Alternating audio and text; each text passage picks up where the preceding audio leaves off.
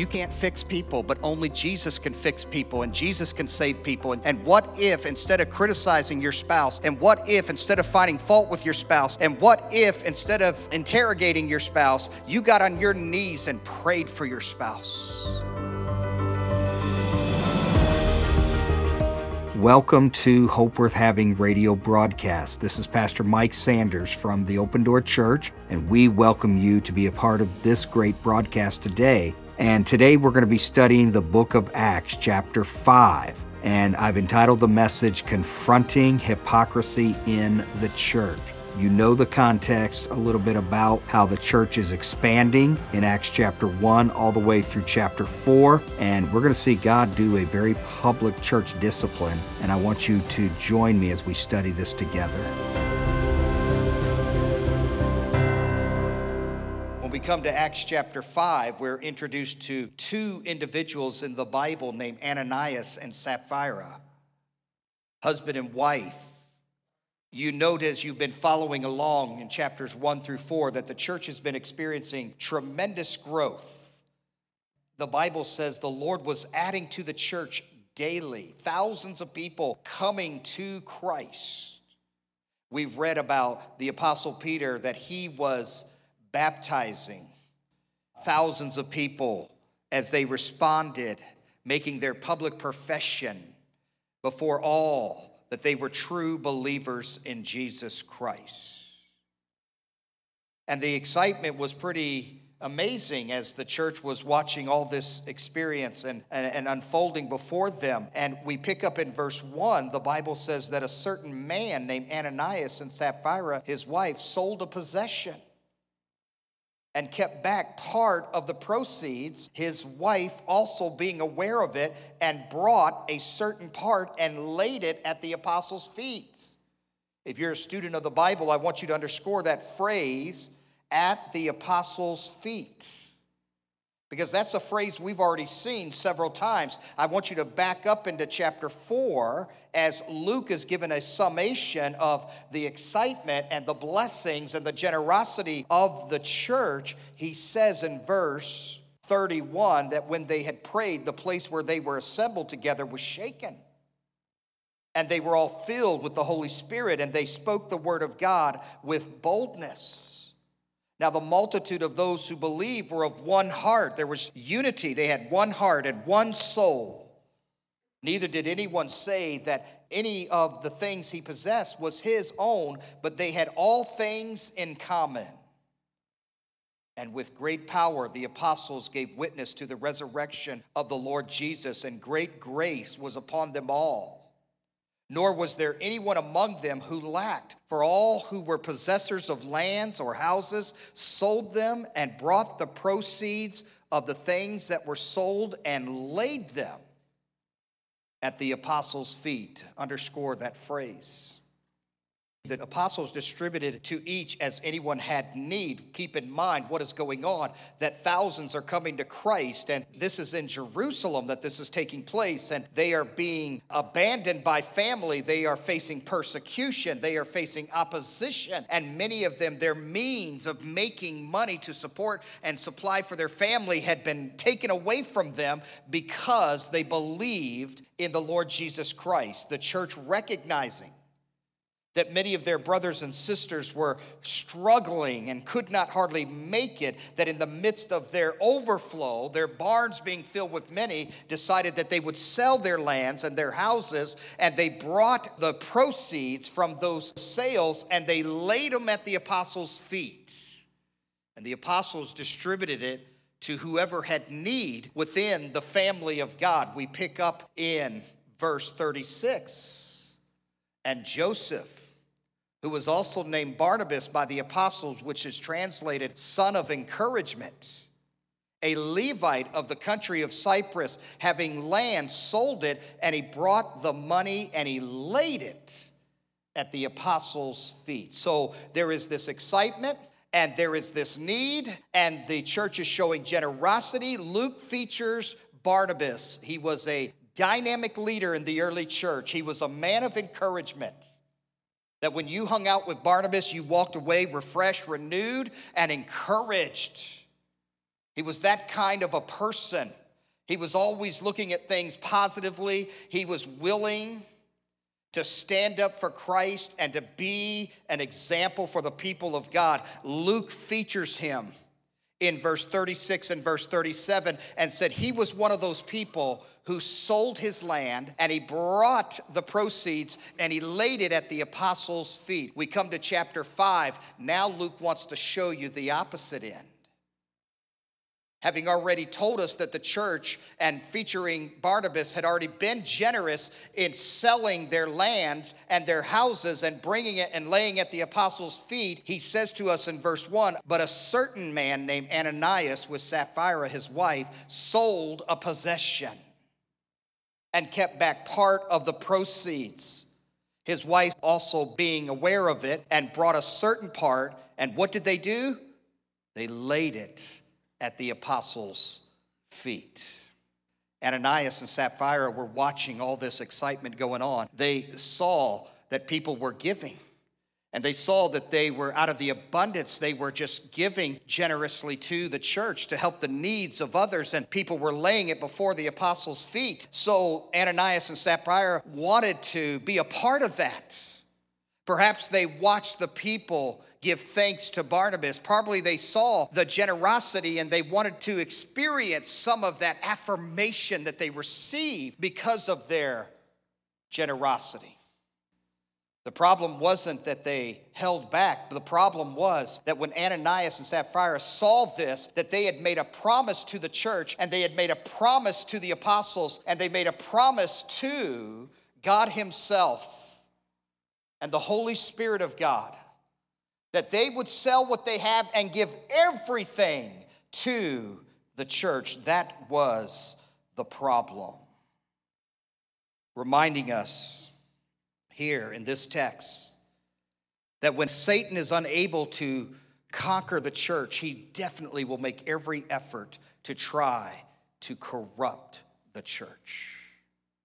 The objective of Satan in the world is to deceive you and to deceive me and to ultimately destroy us as believers. He wants to destroy the church, he wants to destroy the family, and he wants to destroy Christians as individuals. And you say, What's wrong with America? I tell you, at the heart of it is that the church is falling apart, and that families are falling apart, and therefore society is falling apart, and there is just a lot of deception and dishonesty that has infiltrated our country.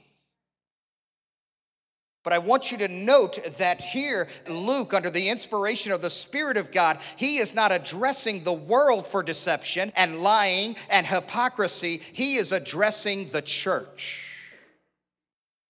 John said to us in 1 John 2 21, I have not written unto you because you know not the truth, but because you know it, and that no lie is of the truth. If there's anything that God hates, He certainly hates lying and He hates deceitfulness in the work of the Lord. He hates hypocrisy in the work of the Lord. The early church was very successful. You say, why? Because of faith, because of prayer, because they were a people who trusted in the Lord and they were living godly before their friends and their family, but also they were people of integrity, character, and honesty. This was a dramatic change.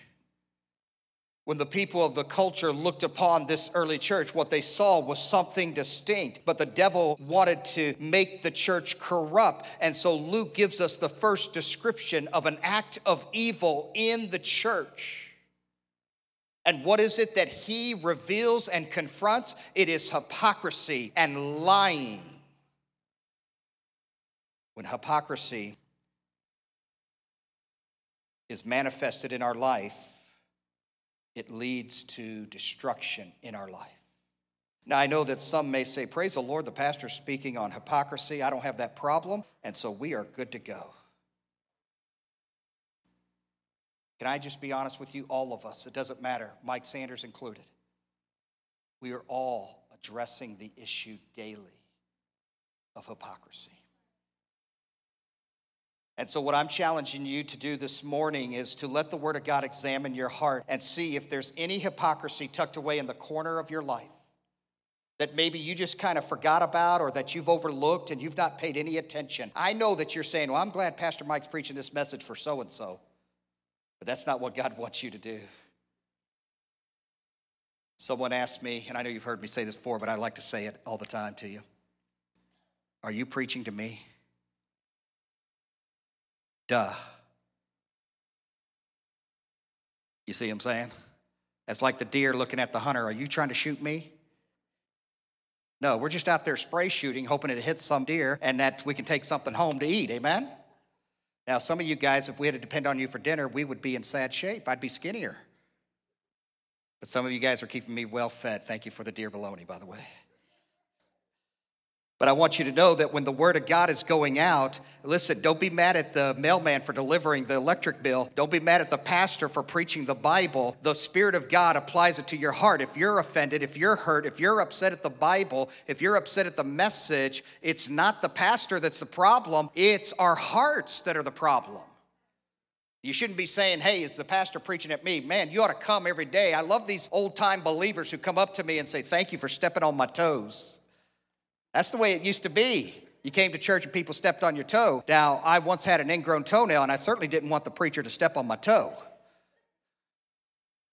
But praise the Lord, you come to church and the Lord works on your heart and He addresses things and confronts things. When we come to the house of the Lord, we want to be comforted, we want to be encouraged, but we also want to confront whatever we need to. Amen. Because out there, we're so busy and we're so wrapped up in our daily responsibilities, it's easy to not be confronted of the things that God wants us to change in our life.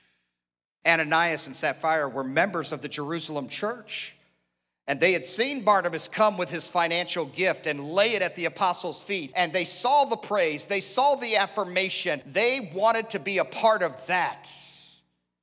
So they decided that they were going to make a good impression upon the church leaders as well. And they made this promise to them.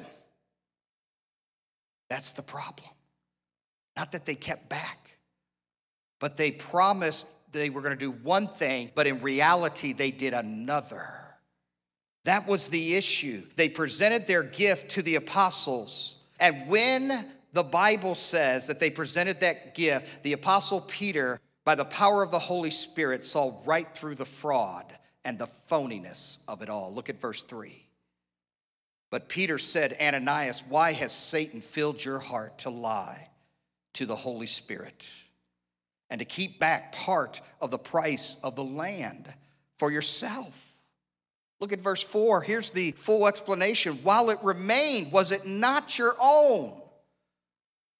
And after it was sold, was it not in your own control? Why have you conceived this thing in your heart? You have not lied to men, but to God.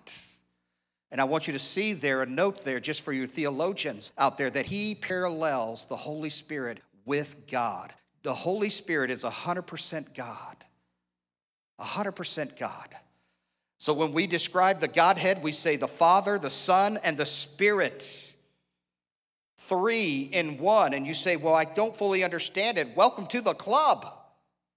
Theologians and scholars have been wrestling through the Trinity. But listen, everything in the Bible cannot always be explained. I don't live, as I told my Sunday school class, we as believers don't live by explanation, we live by faith. And everything in life is not going to be explained. The secret things belong unto the Lord. But if the Lord says it, if the Bible says it, which is God's word, then I believe it. That's it. You say, well, Mike, you can't explain this and I can't explain that. Hey, I hear you. Okay? But we get to heaven, we're going to have a lot of time to work it out, talk it out, and figure it out. But until then, I trust in the Lord. And if the Bible teaches me that the Holy Spirit is God Himself, and Peter says to Ananias, and Sapphira, that they have lied to God, and he refers to the fact that they have lied to the Holy Spirit, I understand it. I embrace it. I believe it. And so here was Ananias who was confronted by Peter because Ananias and his wife had conceived this conspiracy that they would be pretenders. They would act like they were given everything, but they would only give part of it. They would only give part of it, and then they would have heaps of praise on their own life. And everybody would think they're so wonderful when in the truth they lied. They conspired together and they lied. Human deceitfulness, breaking promises. Never make a promise you cannot keep. You got to be honest with people sometimes. As I was with one Sunday school class this morning, I said, This is the plan, but it's not a promise. Because sometimes we can't make promises because we don't know what the circumstances are going to be in the future, right? But we want to be people of integrity and we say, This is our plan. The Bible says, Man plans his way, but the Lord directs his steps. The Apostle Paul, he was headed one direction in the book of Acts, and the Spirit of God spoke to him, and he was to head to another direction. God can send you on a detour. Did you know that? And God can change your plans and God can send you in a different way. It's up to Him because God is in control and God is in charge and we submit to Him. And it's not our job to act like we are the ones who predetermine anything and everything. God will never look with favor upon deceitfulness and lying in the work of the Lord.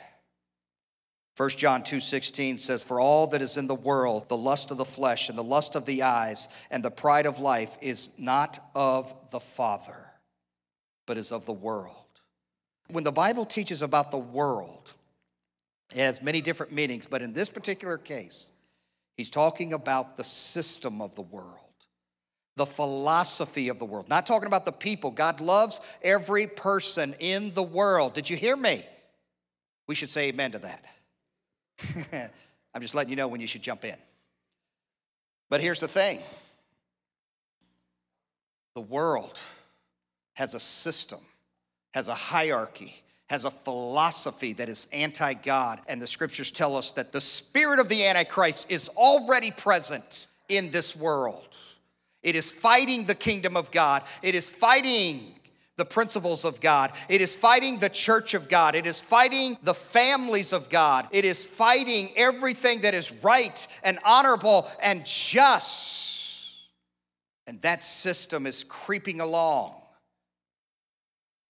and making every effort to destroy every person. The Bible says that at the heart of it is the lust of the flesh, the lust of the eyes, and the pride of life. Every sin in my heart, every deceitfulness in my life, every hypocrisy that is manifested in my mind and my actions is rooted in one of those three areas the lust of the flesh, the lust of the eyes, or the pride of life. The devil uses the world system, he uses our own flesh, and he uses his own satanic forces to carry out deceptive activities in our life and to lead us down a path of dishonesty, deceitfulness. There are many ways in which you and I may lie. You might say, Well, Pastor Mike, I, I haven't told a lie.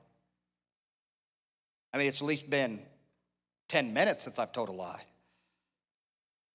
Well, friends, I want you to know that lying is not just something that you speak, but you can live and tell a lie by living a double life.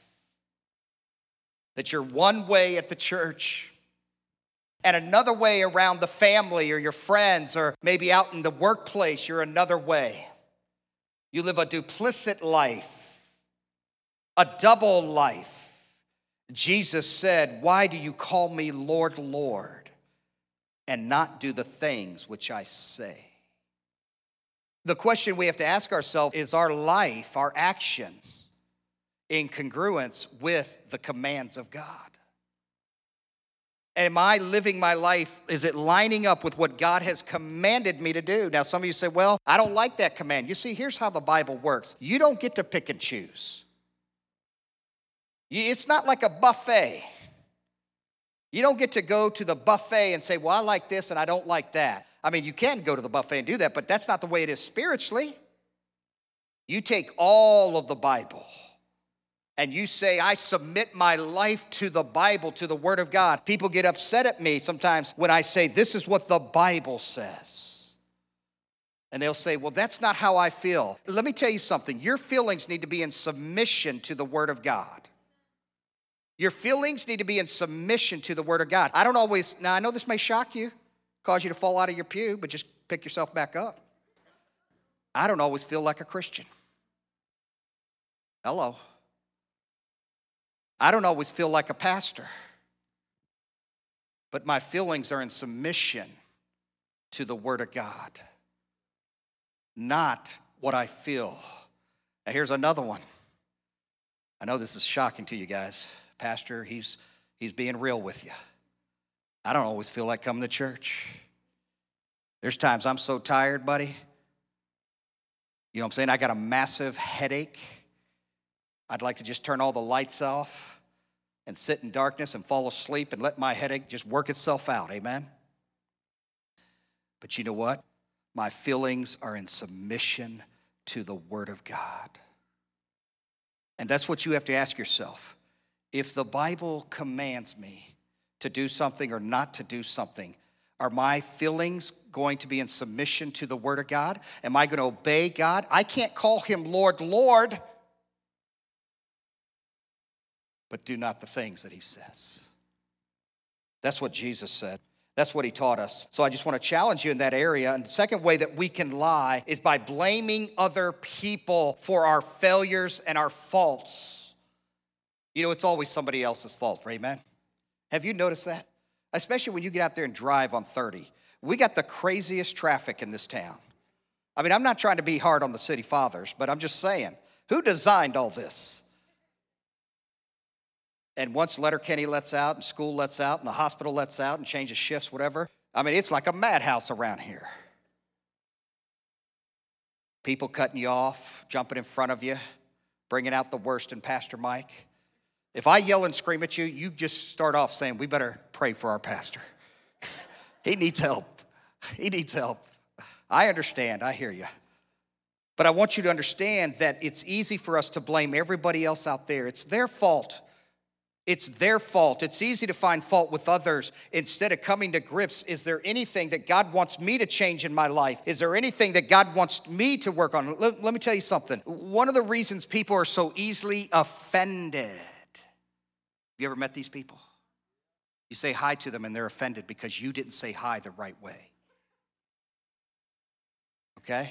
I mean, you think these people don't exist, but they do. They do. They're offended at everything. You're walking on pins and needles all around them. They might blow up on you. Let me tell you why that is. Are you with me? The pride of life. The pride of life. People that are easily offended are full of pride. They don't like to be rejected. They don't like anybody telling them what to do. They don't want to be confronted about anything. Everything has to be perfect in their way. And I want to encourage you to look at that in your life as maybe that you're one of those people that you know some hypocrisy has gotten into your life and that you're walking around, as I said last week, and you feel like this responsibility is to point out everybody's fault and correct everybody's issues and that you're on this mission to change. Let me tell you the greatest thing you can do for your marriage. Okay? I can save your marriage right here. You don't even have to come see me. You don't have to go to a therapist. You don't have to go a counselor. Okay? Just go to the Word of God. Quit trying to change each other. Quit trying to change each other. And give your spouse to God. You know who changes people? God does. Every person I tried to change and every person I tried to fix, it never worked. It's like the old preacher who became a funeral director. You heard about that, didn't you? The old preacher became a funeral director, and one of his parishioners said, What's the difference? He said, Well, when I would try to fix people in the church, they just went right back to the way they were. But when I try to fix people here, their bodies are dead, it stays right where it is. And I'm just telling you that you can't fix people, but only Jesus can fix people, and Jesus can save people, and Jesus can change people. And what if, instead of criticizing your spouse, and what if, instead of finding fault with your spouse, and what if, instead of uh, interrogating your spouse, you got on your knees and prayed for your spouse? And you asked the Lord to work effectively in their heart. And what if you had a burden for their heart? And what if you desired that they would not only know the Lord, but they would grow in the Lord? What kind of change would that be? God would change you from having a critical spirit and blaming others and finding faults.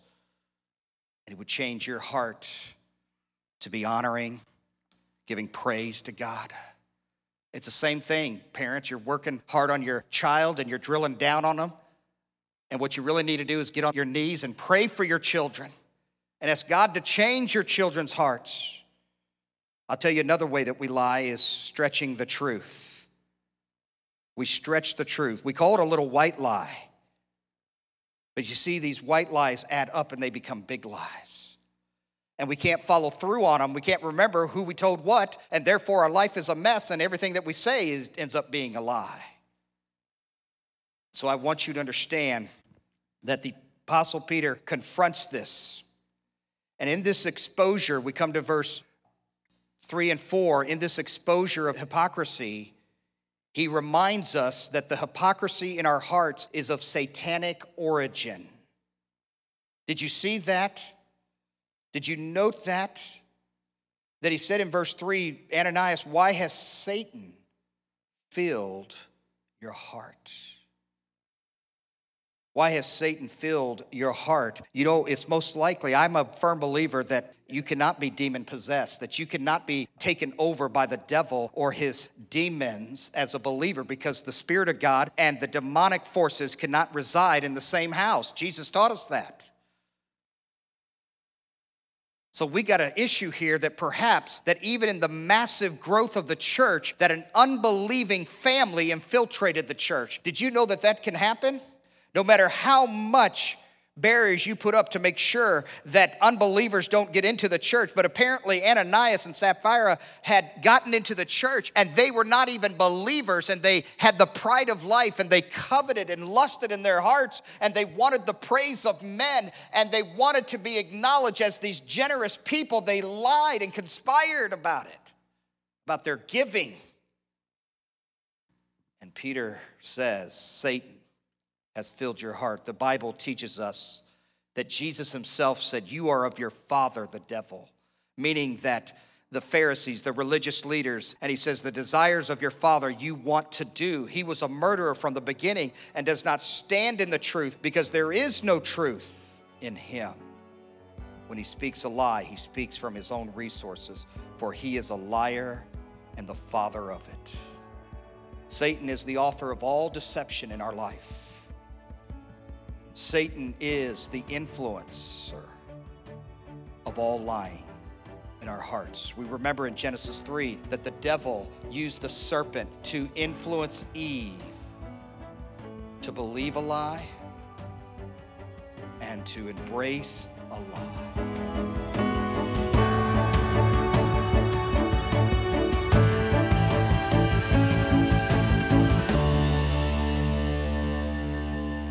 Well, could you imagine what would happen in the church if all hypocrites were immediately struck by God and were drugged out of the church because they had died? Wow, I think it would really shake the church. But that's exactly what happened in Acts chapter 5 God dealt very sternly with this couple who wanted to brag about something that was not true. And they wanted to impress others about their wealth and try to present themselves as something that they were not. And God deals with it. But it sets an example for us, first, to make sure that there are no areas in our life that we're being hypocritical, but also to know that God's calling us to live in among a community of believers that are striving for holiness and righteousness and longing to be more like Christ each and every day. I hope this message has been a blessing to you. You can learn more or on YouTube. If you go to youtube.com, check us out. You can see all of this entire message and the whole series in the book of Acts. And so take advantage of that. Just type in Hope Worth Having and you can subscribe to our channel. This is Pastor Mike Sanders reminding you that in Christ there is hope worth having.